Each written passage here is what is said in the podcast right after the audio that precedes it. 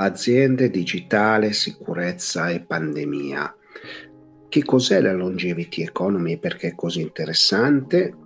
Come fa un'assicurazione a usare le start-up per innovare e innovare il mercato? E come si fa a raccontare l'intelligenza artificiale attraverso un bestiario medievale? Questi sono gli argomenti della sedicesima puntata dell'Atech Show.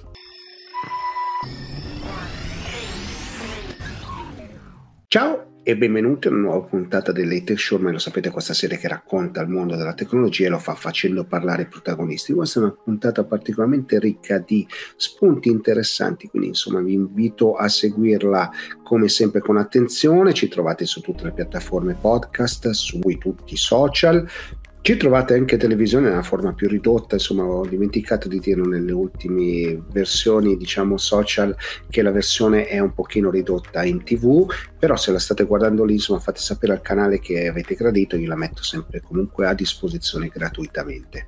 Lo scopo dell'ATEC Show ovviamente è fare cultura del digitale attraverso i protagonisti, questo insomma è lo scopo principale, capite che passiamo di palo in frasca, ma se avete qualche richiesta, qualche argomento che volete approfondire, non dovete fare altro che contattarmi. A questo punto partiamo.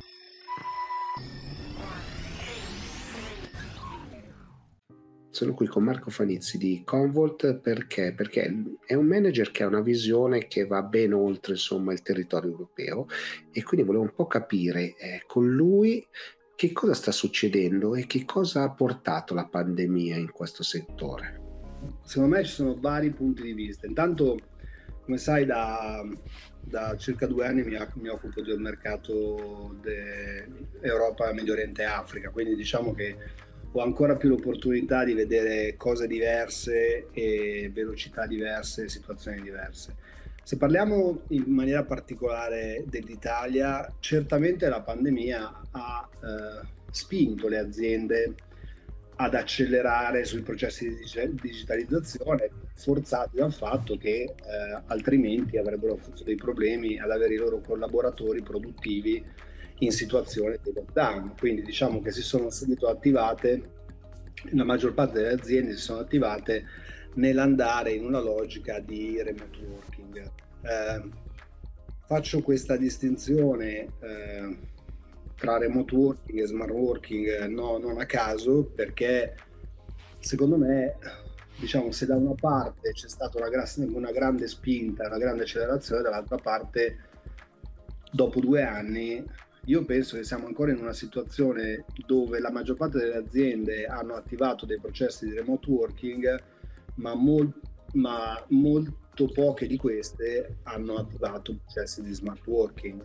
Cioè non ha, diciamo che in questo momento è stata più una spinta eh, tecnolo- che, che la tecnologia, su cui la tecnologia ha aiutato tantissimo, però non è stata affiancata da processi eh, interni aziendali, nella maggior parte dei casi, aziendali che hanno aiutato e hanno fatto leverage sulla, sulla, sulla tecnologia e sulla situazione. Quindi ti dico, io penso che ci, ci, si debba un po' focalizzare a ridisegnare i processi, i, i, processi dalla parte di recruitment delle persone alla parte di hiring delle persone, alla parte di sviluppo interno delle carriere, alla parte di, di coaching e di learning interno, alla parte di learning verso i clienti. Ci sono diciamo un sacco di opportunità e, e, anche un sacco di necessità guidate dal fatto che comunque questa situazione, speriamo, duri per sempre, però ci ha insegnato delle cose, ci ha insegnato che possiamo fare delle cose meglio di come le facevamo prima, utilizzare il nostro tempo meglio di come lo facevamo prima e magari migliorare la qualità della nostra vita. Non vorrei, diciamo, finita la pandemia, che spero, tut- che spero presto che questa situazione finisca molto presto, non vorrei che si ritornasse in una situazione dove poco è cambiato se non che abbiamo imparato a vedere da, da, da, ogni posto intorno a, alle aziende. Insomma. Sì, diciamo che c'è anche un altro cambiamento che possiamo vedere che è quello dei, dei consumatori. No? I consumatori oggi sono sempre più eh, connessi e questo ovviamente impatta sul business delle aziende.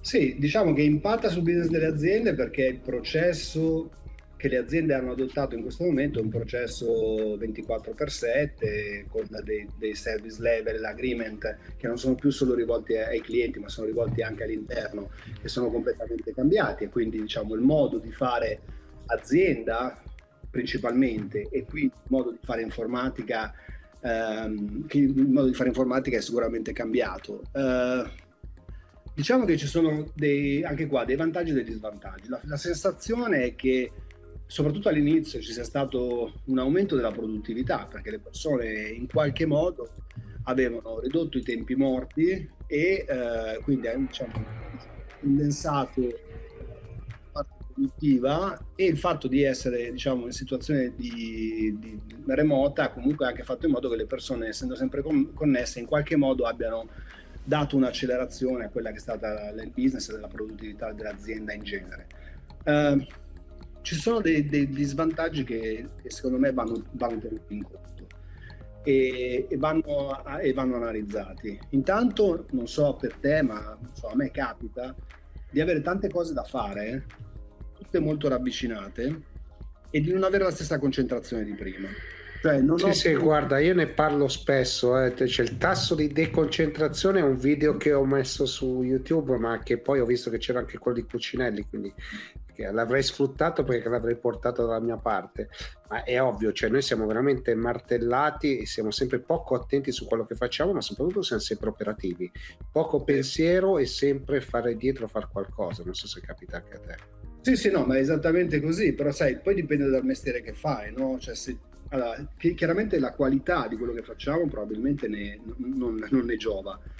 Uh, e, e, ci sono dei lavori particolari in cui questo comunque sicuramente non, non, sta aiutando, cioè sicuramente la parte di analisi delle cose, la parte siamo abituati ormai a deliberare e a deliberare e a volere un feedback prima possibile. Questo è il modo in cui diciamo il mondo del, del, del, dei social ci ha abituato ad agire e quindi noi siamo sempre lì che non vediamo l'ora di fare qualcosa per poter avere indietro il feedback. Il problema è che stiamo perdendo la cultura di costruire quello che, diciamo, che, che facciamo, quello che postiamo, quello che, quello che, deliveriamo, scusa la parola inglese, quello che alla fine noi rilasciamo eh, come frutto del nostro, del nostro lavoro.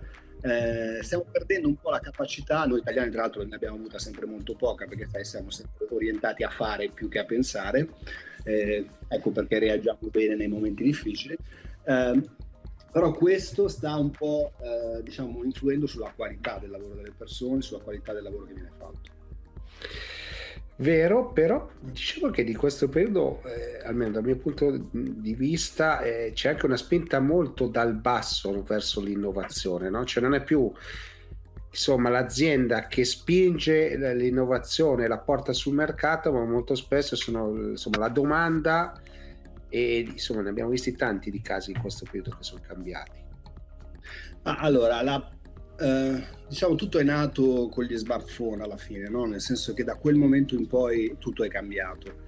Eh, forse ci dicevamo io e te tempo fa, qualche anno fa, eh, una volta se volevo fare una stampa a colori andavo in azienda, adesso se voglio fare una stampa perfetta me la faccio a casa e questo è per riassumere quello che poi è successo in questi anni. È vero, c'è una grandissima spinta dal basso, grazie ai nativi digitali, ma grazie anche al fatto che questi nativi digitali sono diventati lavoratori. E noi finalmente abbiamo diciamo, una, un gruppo di, di, persone che va dai 20 ai 30 anni o dai 30 ai 40 anni che stanno reinventando il modo di fare business tutte queste eh, start-up basate eh, sulla capacità di fruire il digitale e di, di, fare leverage sul digitale, qualsiasi, qualsiasi sia digitale, dalla geolocalizzazione alla capacità di fare eh, video virtuali, eh, creare situazioni virtuali sulla rete, alla capacità di eh, fare diciamo, analisi di big data e quindi avere degli outcome, degli input per programmare per il futuro tutti questi elementi insieme, uniti al talento e alla, e alla sfornata diciamo, di giovani eh, che, che hanno in questo momento preso come responsabilità quella di sviluppare start-up innovative, stanno guidando la trasformazione, stanno impattando tantissimo il mondo del lavoro e stanno impattando tantissimo le aziende, lasciami dire come le conoscevamo noi che siamo nati intorno agli anni, fine anni 60, primi anni 70 Eh, lo stanno facendo anche perché le aziende in questo momento fanno fatica ad assumere persone di talento giovani per, dire, per continuare nel ciclo eh, come, come facevano prima. E questo perché chiaramente attirare persone di talento, per attirare persone di talento occorre che l'azienda sia ben definita, che abbia delle, dire, degli obiettivi eh, a breve, medio e lungo termine eh, chiari, che abbia uno scopo, che abbia una, una, una strategia chiara, che questa sia in linea con eh, questa, comunque con la spinta green che c'è in questo momento e questo tipo di trasformazione all'interno delle aziende grandi è molto più difficile perché per fare una trasformazione del genere ci vogliono molti più anni. Quindi diciamo che non è solamente il consumatore che sta spingendo, ma è l'unione di consumatori che sono diventate aziende, seppur piccole, ma magari qualcuna anche già grande, che stanno spingendo e stanno cambiando un po' il mondo del lavoro. E qui eh, tu hai toccato un tema, il tema dei dati, no? De, di come vengono rielaborati. No? Le aziende stanno diventando sempre più data driven, quelle giovani le start-up campano sostanzialmente di questo. Il dato però deve essere un dato buono, nel senso che, che insomma, deve avere un valore per estrarci del valore ulteriore, ma dall'altro lato deve essere sicuro, no? c'è questo doppio aspetto sì, infatti eh, que- questa è la, insomma, è sempre l'amletico dubbio della, diciamo, della, gestione dei dati, che soprattutto diciamo, di chi si occupa di sicurezza e soprattutto di chi deve fare leverage sul, sull'utilizzo dei dati. Ma, ma, questo trend ormai è un trend eh, che, diciamo, che, che c'è da anni, da, da circa 15 anni. Um, la cultura del dato, um, prima l'importanza del dato, si è passati attraverso le leggi eh, dove si è capito che i dati devono essere preservati, soprattutto i dati sensibili. Poi sono arrivati i social che hanno prodotto dati non più solo strutturati ma anche destrutturati. Poi sono arrivati i big data e gli analytics che hanno detto guardate che con questi dati tutti insieme eh, possiamo creare un grande basket di dati in maniera anonimizzata noi possiamo t- tirare fuori dei trend e su questi trend crearci dei business model e su questi business model crearci alla fine de- degli aspetti competitivi.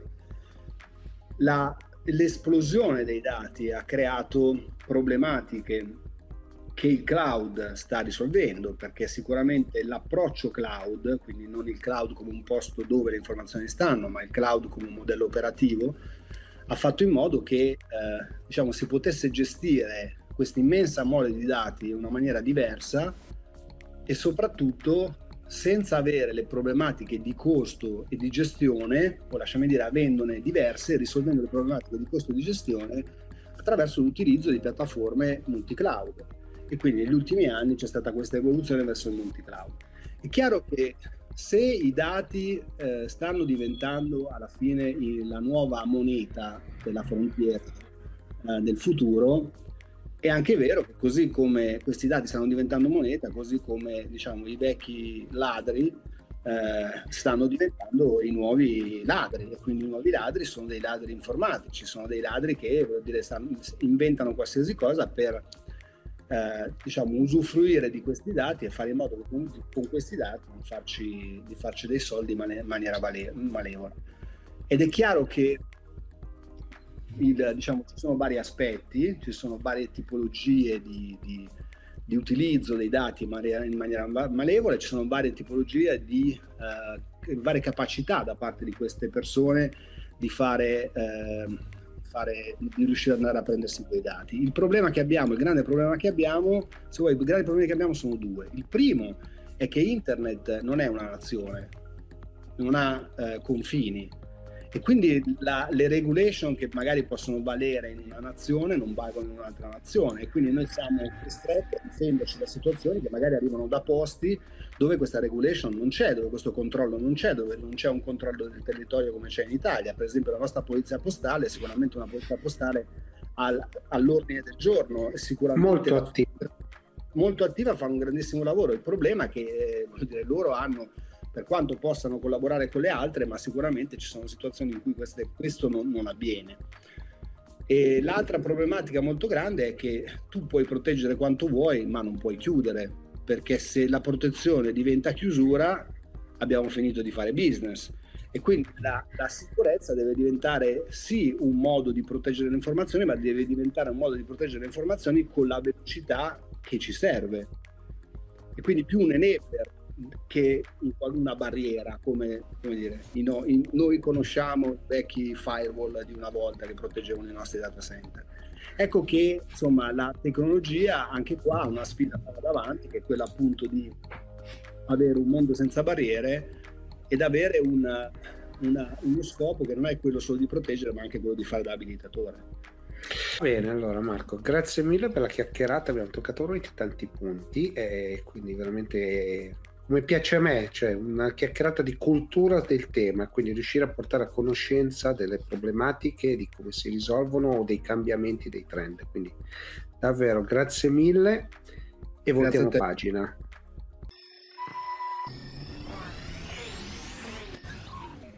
Sono qui con Fabio Ferrari di Amagamma, eh, che insomma è il fondatore dell'azienda, perché? perché hanno fatto una cosa un po' strana, un libro, un bestiario, un bestiario medievale che racconta che cosa? L'intelligenza artificiale. Quindi benvenuto Fabio, grazie per essere qui. Partiamo proprio dal, da questo bestiario, da questo libro, da quest'idea, da come è nata quest'idea.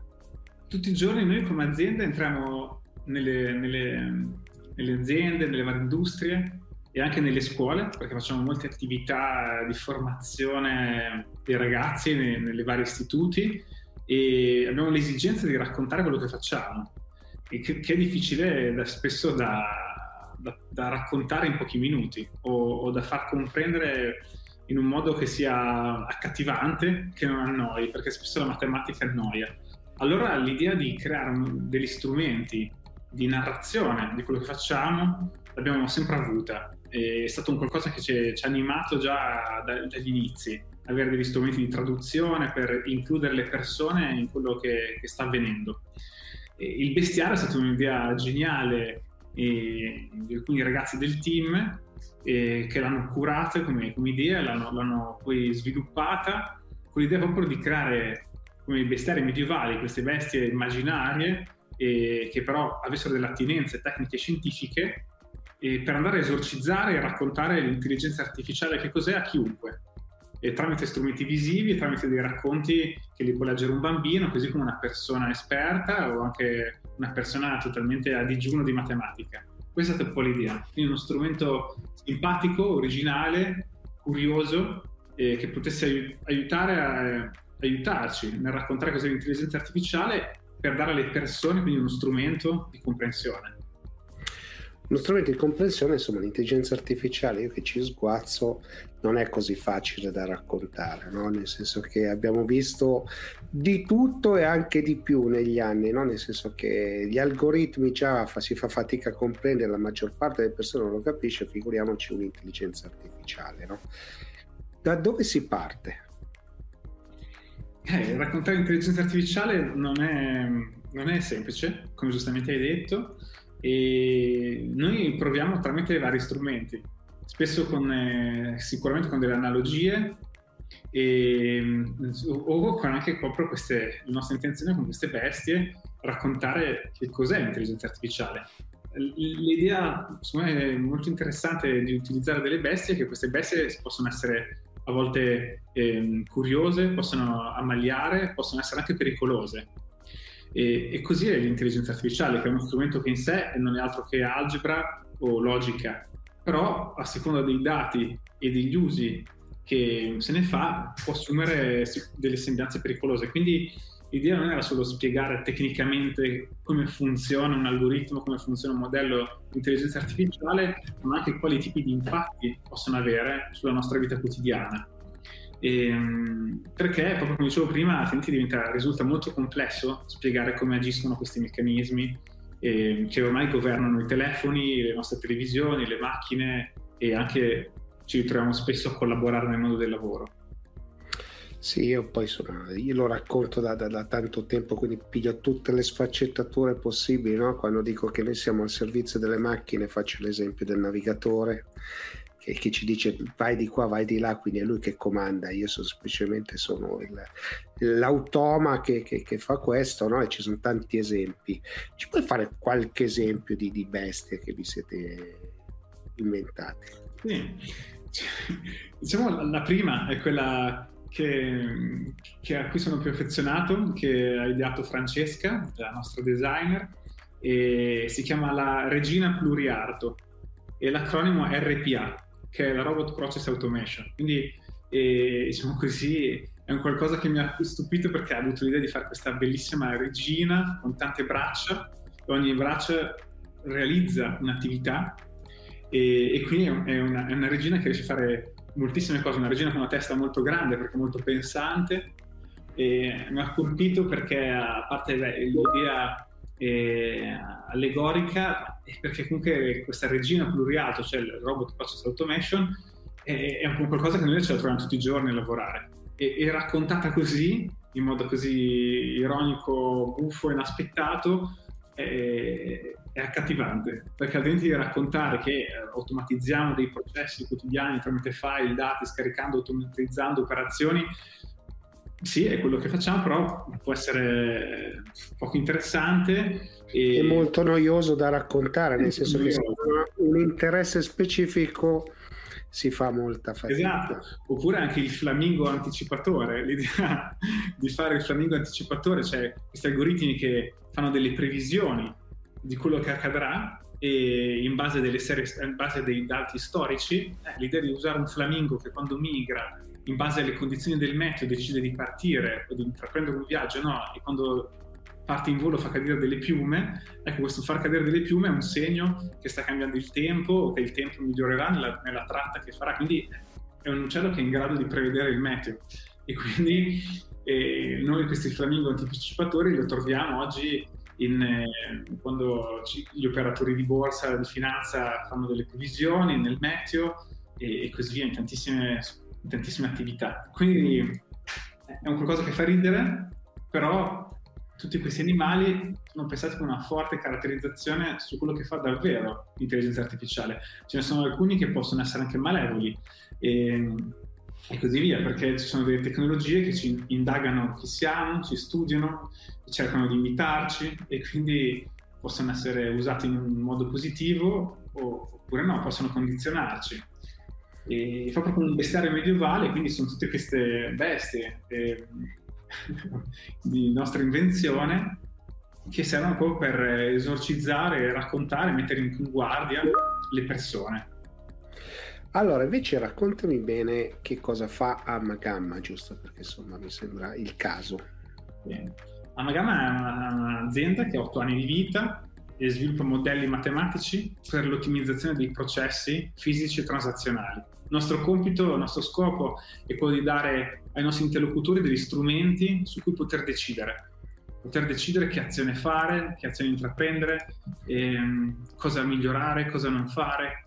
E ecco, questi strumenti per mettere le persone in grado di decidere si basano su una grande capacità di leggere i dati, le informazioni, rielaborarle e proporre del, delle, delle alternative. E quindi il nostro compito non si ferma solo a creare uno strumento potente su cui le persone possono decidere, ma anche provare a mettere le persone stesse in grado di avere un senso critico sullo strumento per poter prendere una decisione in modo libero e sicuramente consapevole.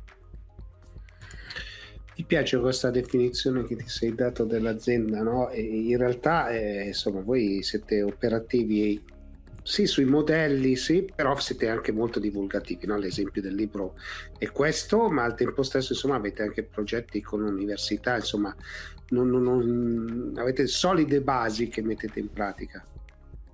Proviamo, per noi è molto importante uscire da, dal nostro spazio di lavoro e raccontare a tutti quello che facciamo e, e, coinvolgere in questo racconto che serve proprio per poter dare, come dicevo prima, un senso critico alle persone sugli strumenti che noi sviluppiamo, sugli strumenti che noi ci troviamo a utilizzare tutti i giorni nel, nel nostro vivere e mm, coinvolgere gli attori principali, l'università, i centri di ricerca, le scuole, le aziende, chi come noi vuole fare questo tipo di divulgazione e quindi veramente nel nostro scopo aziendale è molto forte non solo lo sviluppo tecnologico, ma anche quello di mettere le persone in grado di comprendere cosa sta accadendo e in grado di comprendere come utilizzare queste tecnologie, per avere sempre una giusta distanza da questa tecnologia, per non farsi né troppo usare e, né anche eh, avere un preconcetto di, di qualcosa che ci governerà, che ci controllerà. Che... Ultima domanda, voi siete un'azienda in crescita, eh, ma come fate ad attrarre i talenti? Perché poi questo è uno dei problemi principali di chi lavora in questa industria. Sì, sì, sì, è sicuramente un'attività complessa. Mm, cerchiamo sempre di più di, di, esporre la nostra indole e quindi di cercare quindi ragazzi, ragazze che, che sposano uno scopo, uno scopo forte, che come dicevo prima è uno scopo proprio, um, direi quasi sociale, cioè di abilitare le persone nel comprendere queste tecnologie, nel governare queste tecnologie per essere liberi da queste tecnologie, essere liberi di decidere come utilizzarle, se e come utilizzarle.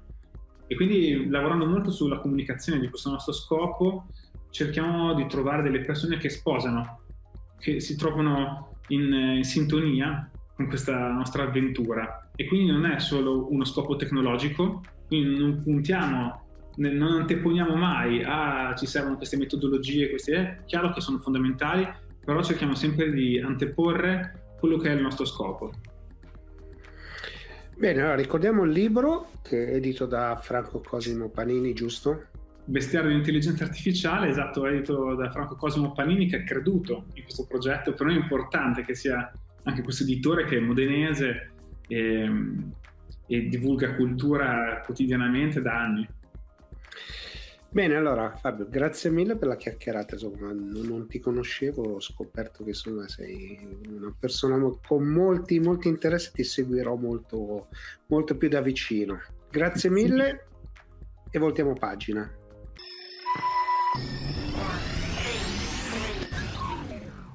Il mondo dell'assicurazione sta cambiando, il digitale, il fintech, insomma, stanno entrando prepotentemente e ho voluto invitare Niccolò Soresina di Vittoria Hub proprio per capire che cosa sta succedendo al settore perché hanno un'iniziativa molto interessante. Quindi, ben... Sì, l'idea di, di lavorare come incubatore che nasce due anni fa su iniziativa di, di, di Vittoria Assicurazioni è quella di un'incubazione cosiddetta industriale. Molti incubatori oggi si occupano di fare incubazione con una finalità più finanziaria. Noi ci siamo resi conto che nel settore di nostra competenza, che è l'insurtech, c'era bisogno di far crescere tutto un comparto di mercato e di identificare delle start-up interessanti all'interno di questo comparto ma anche dall'esterno e farle transitare verso questo comparto avendo le potenzialità e quindi abbiamo messo in piedi un meccanismo che sia idoneo a raggiungere queste due finalità, far crescere un intero comparto di mercato e identificare le migliori start-up con un potenziale di eh, diventare attori di innovazione protagonisti in un percorso industriale. Ovviamente dietro c'è una compagnia di assicurazioni e quindi le tematiche che sono di nostra competenza sono quelle di un interesse industriale per far crescere il, l'insurtech in questa chiave. Ho visto che insomma la call to action è su due aree specifiche, no? la persona, quindi tutto ciò che ruota la persona e tutto ciò che ruota intorno alla casa, no? che poi sono i due grandi ambiti attualmente sono de- delle assicurazioni, visto che insomma l'auto è lì, ma eh, sostanzialmente non sappiamo che futuro avrà l'auto.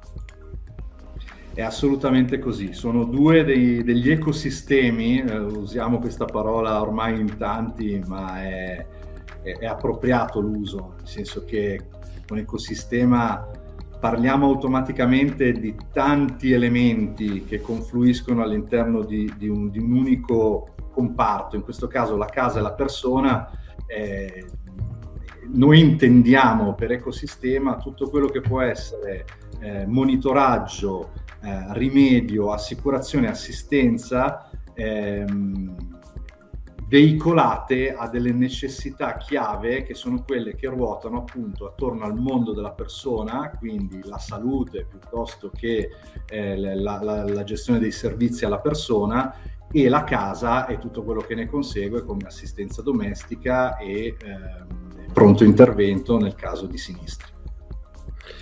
Allora, quello che eh, vorrei capire adesso no, è che voi state cercando delle start-up. Non è detto che però le start-up che partecipano a questa call to action, e correggimi se sbaglio, siano già attive nel settore, no? potrebbero essere delle start-up o comunque delle idee che devono aggregarsi e eh, fare il vostro gioco.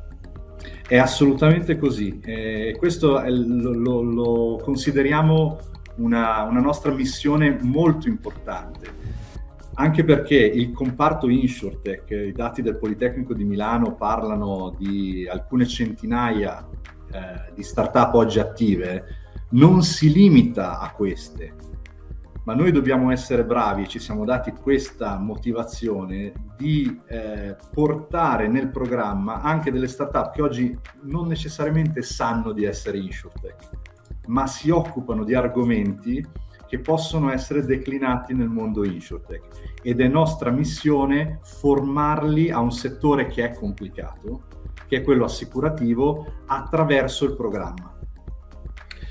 Attraverso il programma che eh, mi sembra di capire, no? al di là della, del, del selezionarla, no? quindi si partecipa, si viene selezionati, poi però insomma voi ci state molto attenti, no? le curate le varie fasi di, di crescita di questa startup al di là del fatto che siete, fate parte di, una, di un'assicurazione quindi avete l'interesse diretto, però chiaramente lo scopo è portarla avanti. Abbiamo, abbiamo strutturato il percorso in tre macro blocchi, eh, incubazione, adozione e accelerazione. Nell'incubazione tipicamente prendiamo delle start-up anche abbastanza early stage e non necessariamente già istruite su quello che significa lavorare nell'assicurativo e le dotiamo di un pacchetto di conoscenze complessivo per essere in grado di giocare in questo campo. Ivi incluso la definizione di un, un, un set minimo di funzionalità, il cosiddetto MVP, e di un POC, il Proof of Concept, quindi un dimostrativo che spieghino eh, come loro possono giocare eh, all'interno di questo comparto. Poi passiamo in adozione, ovvero le start-up più meritevoli proseguono eh, a integrarsi con tutte le funzioni industriali della compagnia e quindi la parte IT, la parte eh, regolamentare, eh, il marketing, il commerciale, quindi le aiutiamo a integrarsi industrialmente con un grande soggetto eh, assicurativo. E infine l'accelerazione, cioè quelle startup che sono pronte vengono da noi accompagnate verso il mercato e il primo mercato di riferimento, Sava Sandir, è quello dell'assicurazione con i suoi 2 milioni di clienti e quindi una grossa opportunità per queste startup di ottenere quello che in gergo inglese si dice traction, quindi una trazione positiva il prima possibile con il proprio prodotto e servizio insurance. Cosa, cosa ti aspetti Nicolò da questa call to action? Perché insomma è... No, call for ideas in realtà. Quindi cosa ti aspetti? Ah, noi abbiamo, ci siamo dati un acronimo eh, per questa call, eh, che è quello di Lean Insurance. Ha una doppia valenza, in realtà Lean nel termine inglese anglosassone già di per sé veicola un concetto di essere snello, leggero, veloce, scattante. Ma se andiamo più nel dettaglio, eh, la, la, l'origine di Lean è in realtà un acronimo in italiano. Eh, L per lungo termine, cioè noi cerchiamo startup che siano in grado di dare valore nel lungo termine eh, al settore con la propria capacità, con il proprio eh, percorso di innovazione. E per ecosistemi, ne abbiamo già parlato, casa e persona sono quelli di riferimento per questa call, A per affidabilità. E questo è un concetto eh, che è estremamente rilevante nel mondo assicurativo, che, si, che è un'industria che si basa sul rischio. La cosa più complicata da gestire per una startup insurtech è il potenziale di cosiddetta antiselezione perché l'automatismo informatico, non voglio entrare troppo nel, nel merito tecnico, il merito. ma può dar luogo a un'antiselezione, cioè a considerare come i, i cosiddetti falsi, falsi positivi, cioè una situazione che non dovrebbe essere soggetta a un'assicurazione o a un rimborso, eccetera, eccetera, e che invece la tecnologia sbaglia. Allora noi questo vogliamo evitarlo selezionando delle start-up che abbiano delle tecnologie e delle soluzioni affidabili, e quindi la lettera A. E infine N per nuove generazioni. Eh, è un'industria, quella assicurativa, che è alla ricerca in maniera molto molto attiva di intercettare le nuove generazioni di utenti e non necessariamente questo significa fare le cose in modo uguale a come sono state fatte in passato allora quel livello di ingaggio di clienti di nuova generazione è qualcosa che ricerchiamo attivamente nelle, nelle startup che selezioniamo. Startup che, allora, poi, ovviamente lavorate in un segmento, quello del fintech in generale, eh, molto molto animato no? in questo periodo, quindi eh, sicuramente l'arena è ampia, no? Eh, tu hai toccato tre punti che secondo me sono essenziali, la, la durata nel tempo che poi è, fa parte anche dell'affidabilità, perché se si dura nel tempo vuol dire che si è, si è stati affidabili, quindi si, si, si, è meritori, ma anche la, la capacità di mettere a terra no, il, quello che, che, che, si è pensato, no, che si è realizzato. Questo credo che sia lo scopo principale delle start-up. Ma a lungo termine, come vedi queste, queste start-up? Come, come pensi che possano andare? Al di là dell'augurio, eh. No, a, a, lungo termine io mi auguro di poterle portare lungo un percorso di, di, successo, perché la nostra missione è appunto di far crescere, di far crescere un settore eh, nel suo, eh, nella sua interezza, come dicevo, e questo ha bisogno di imprenditori coraggiosi. Quindi noi guardiamo anche molto alle capacità umane eh, di chi ci troviamo davanti, non semplicemente la capacità tecnica o la bontà del prodotto o della business idea. Questo sì, ma sicuramente abbiamo un occhio di riguardo per quegli imprenditori che hanno un'etica, che hanno una voglia eh, di emergere, una determinazione fuori dal comune. Eh, eccellenza, co-creazione eh, sono due degli elementi che noi consideriamo fondanti in questo, in questo programma. Se poi mi chiedi quali sono invece gli elementi con i quali saremo in grado di, di emergere eh, in, eh, in, futuro, allora ti dico che nelle startup che stiamo selezionando cerchiamo tre fondamentali parametri eh, di selezione. Il primo è quello con la propria idea di ridurre le barriere economiche eh, che caratterizzano oggi l'industria assicurativa eh, come distribuzione, come post vendita, piuttosto che come complessità nella gestione dei sinistri. Proprio perché questo genera valore a lungo termine, il concetto che esprimevo prima. Il secondo criterio è quello di facilitare l'onboarding digitale dei clienti, che è un aspetto dove l'assicurazione deve ancora molto lavorare, soprattutto sulle nuove generazioni, e quindi uno degli, as- degli aspetti fondanti della nostra filosofia lean, e il terzo è l'abilitazione di nuovi prodotti assicurativi. Si parla tanto di assicurazioni parametriche, noi abbiamo definito una nostra versione in questo momento che è le assicurazioni pay per event, ovvero eh, cerchiamo grazie a queste start-up di ehm, sviluppare degli smart contract, eh, si chiamano in gergo tecnico, e certo. quindi delle modalità automatiche innovative di sottoscrizione di prodotto assicurativo e per fare questo nei comparti di riferimento casa e persona abbiamo bisogno di idee e di soluzioni che siano affidabili e che possano svolgere il ruolo di cosiddetto oracolo. Cos'è un oracolo? Un oracolo è una macchina o un insieme di dati o un'attività stessa, un processo di una startup che è affidabile, è misurabile e può dar luogo a una univi, univoca scusami, interpretazione di una circostanza assicurabile. Questo per noi è fondante per poter erogare prodotti pay per event. Allora, ricordami, 15 febbraio data di chiusura, no? quindi insomma sono, c'è ancora un po' di tempo e io credo che sia molto interessante la, la, la vostra proposta quindi, eh, ed è per questo insomma, che abbiamo un po' cercato per intervistarti e quindi grazie mille davvero per la chiacchierata e voltiamo pagina.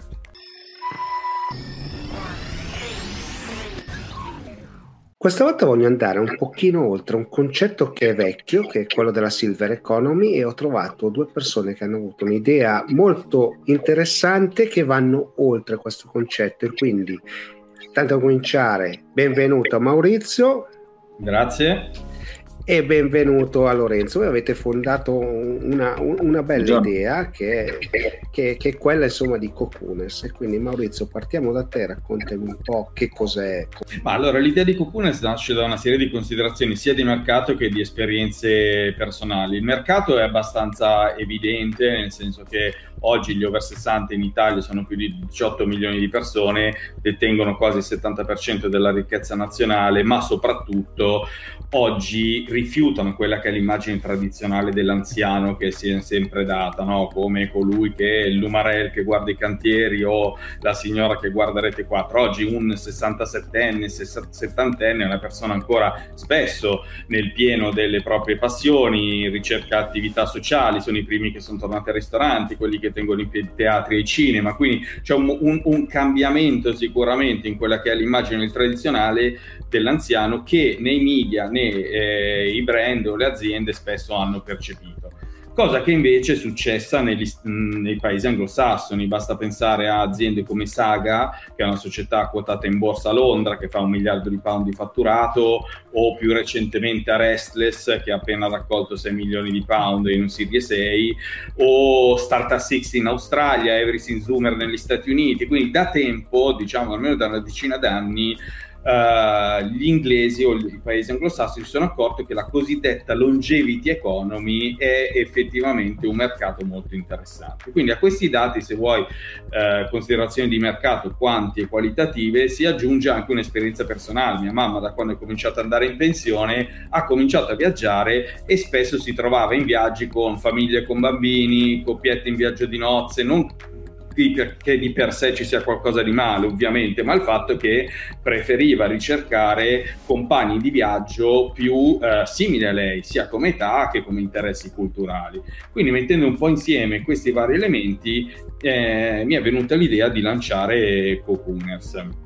Il nome viene chiaramente ispirato al famoso film di Ron Howard, eh, Cocoon, in cui c'era questa fonte di energia più o meno sconosciuta e i vecchietti che entravano e uscivano arzilli e pieni di, di Totalmente voglia. rinvigoriti. Esatto, totalmente rinvigoriti. Questo quale miglior nome o ispirazione per noi di scegliere Cocooners, che è un nome che di per sé è eh, un, un, soggetto, quindi volevamo proprio dare l'idea della creazione di, di, di una community dove Cocooners possa essere quasi un sinonimo di eh, vecchietto attivo, se vogliamo dirlo così, eh, anche perché noi riteniamo che poi l'età non sia la discriminante, quindi il payoff e la narrativa che abbiamo sviluppato con Paolo Iabichino, che chiaramente è un, un importante direttore creativo, andava proprio a scardinare tutta una serie di tabù e stereotipi eh, e per noi quello forse uno te-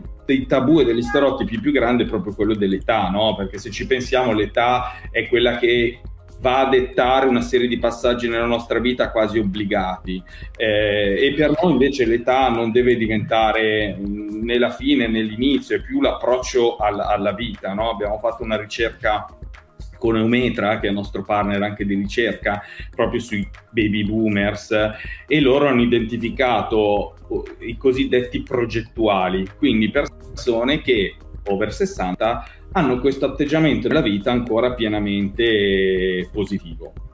Eh, positivo, cioè al di, là, al di, là, del positivo sono, sono persone assolutamente attive, no? quindi questa è la grande differenza rispetto a, al passato. Benissimo, esatto, corretto, corretto. E attivo proprio intorno a passioni, no? Perché anche hanno riscoperto magari un pochino di egoismo, nel senso che il nonno che, o la nonna che si dedicano otto ore al giorno ai nipoti per cinque giorni alla settimana, basta andare un po' davanti alle scuole, si sente un po', eh ma è mio nipote, basta, sì, lo seguo, però ho voglia anche di fare le mie cose, di andare alla palestra al mattino, di fare una passeggiata con la mia amica al pomeriggio, cioè eh, di andare a giocare a bridge, di uscire a teatro, cioè an- an- ancora vivono la vita appieno. E questo se noi guardiamo, basta accendere la TV e guardare uno spot televisivo, in quanti di essi vediamo un over, ma non dico neanche 60, ma un over 50, come se il mondo fosse quello degli spot TV e poi si apre la finestra e ci si accorge che il mondo è diverso. Ma non è solo qualitativo, l'acquirente medio della Tesla è intorno ai 50 anni, il gruppo che ha acquistato più prodotti Apple l'anno scorso negli Stati Uniti sono gli over 60 quindi non è solo un aspetto qualitativo, eh, è che loro hanno disponibilità di spesa eh, e voglia anche di, di, spendere per tutta una serie di prodotti e servizi. Prodotti e servizi, però tu giustamente facevi riferimento alla community, no? Io credo che quello sia il valore e, anche il momento di aggregazione, no?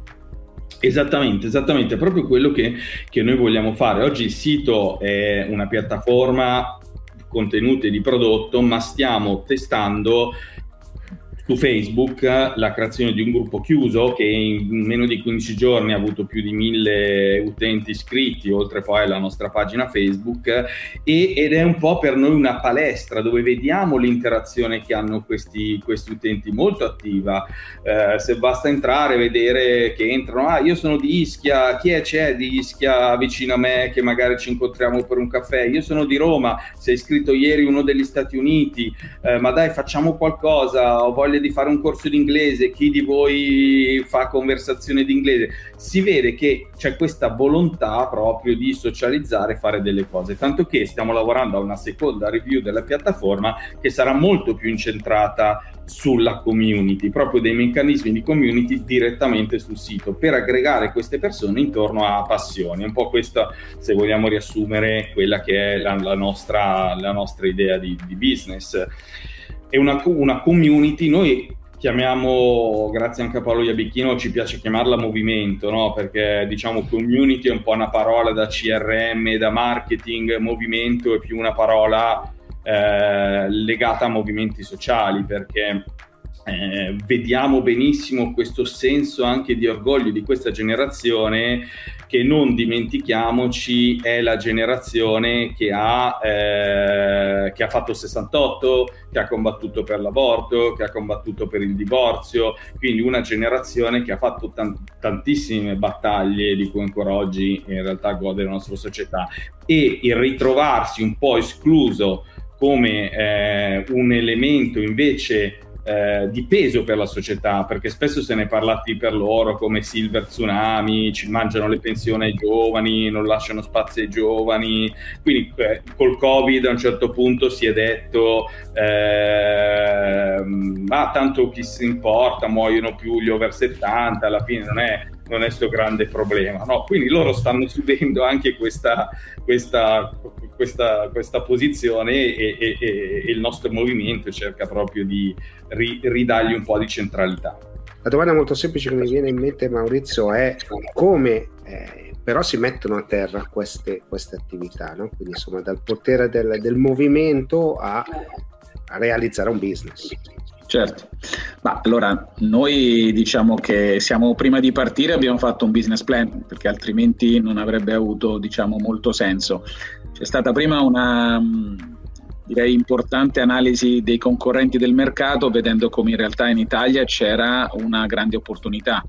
Uh, e quindi noi co-founder uh, abbiamo creato diciamo prima un modello di business che sono diciamo 3C eh, content, eh, community e commerce. Questo era un po' diciamo il, il triangolo su cui noi abbiamo costruito Cocooners, quindi un, non solo una community, non solo i contenuti, ma anche, come stava dicendo prima Maurizio, aggregare una community. Quindi un aggregare una community vuol dire rispondere a interessi, passioni di un pubblico che in questo momento non trova voce, non trova eh, i propri bisogni qualche modo eh, soddisfatti. E poi commerce, quindi il modello di business vuol dire offrire dei servizi da una parte in collaborazione con dei partner, quindi abbiamo creato e stiamo ancora sviluppando tutto un sistema di collaborazioni e poi il secondo step è invece offrire proprio dei prodotti eh, pensati, realizzati da cocooners, quindi stiamo da una parte eh, migliorando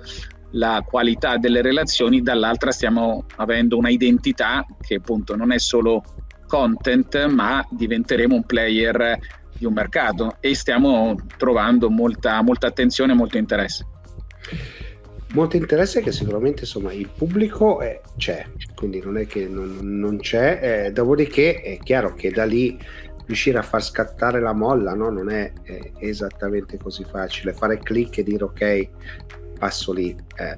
Credo che però la, la creazione dell'offerta sia un elemento molto critico. Sì, beh, il modello diciamo è B2C, B2B, quindi noi abbiamo due pubblici, da una parte ovviamente il pubblico finale perché la community vive se è abitata, quindi se abbiamo un numero sempre crescente di persone che ci segue.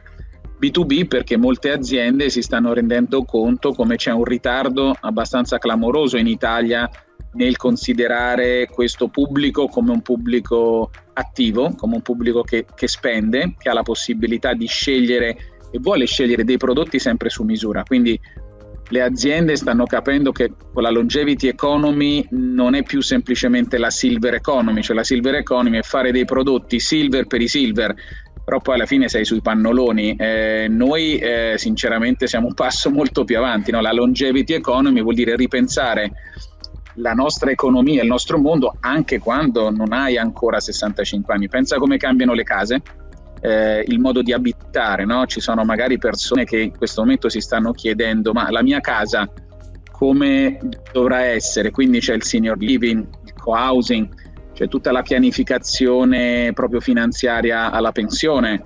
Quindi la longevity economy è proprio è, è un nuovo modo di intendere l'economia, dove non è più ghettizzato il silver, ma diventa proprio active e questo credo sia un, un, trend che in altri paesi come in Inghilterra, in Francia, in, in US è già avanzato.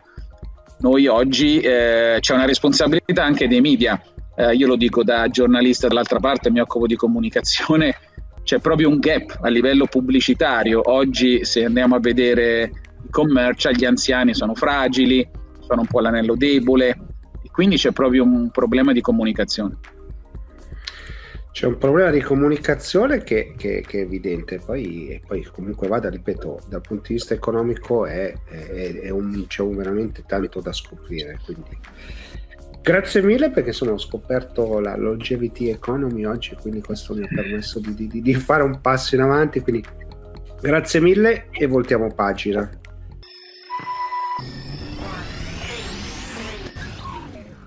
Bene, siamo giunti al termine anche di questa puntata del Late Show, come avete visto un pochino diversa. Se vi è piaciuta, insomma, condividete, mettete i like, insomma, fate sapere che l'avete gradita. Se la state ascoltando in un podcast, eh, insomma, eh, fate sapere che esiste questo podcast. Lo scopo ovviamente è quello di creare cultura digitale su questi temi. Quindi non mi resta altro che ringraziarvi tantissimo eh, per avermi seguito fino a qui e dare appuntamento alla prossima settimana. Ciao!